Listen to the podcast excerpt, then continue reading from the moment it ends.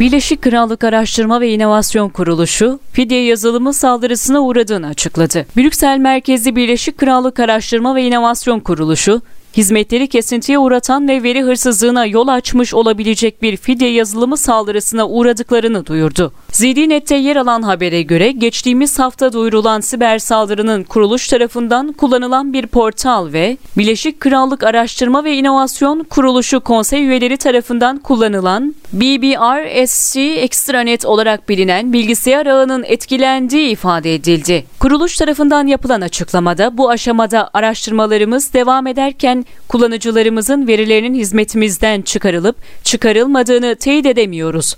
Bu tür olayları son derece ciddiye alıyoruz ve herkesten özür dileriz ifadeleri kullanıldı. Birleşik Krallık Araştırma ve İnovasyon Kuruluşu siber saldırıyla ilgili somut ayrıntıları henüz aktarmazken etkilenen iki hizmetin askıya alındığını belirtti.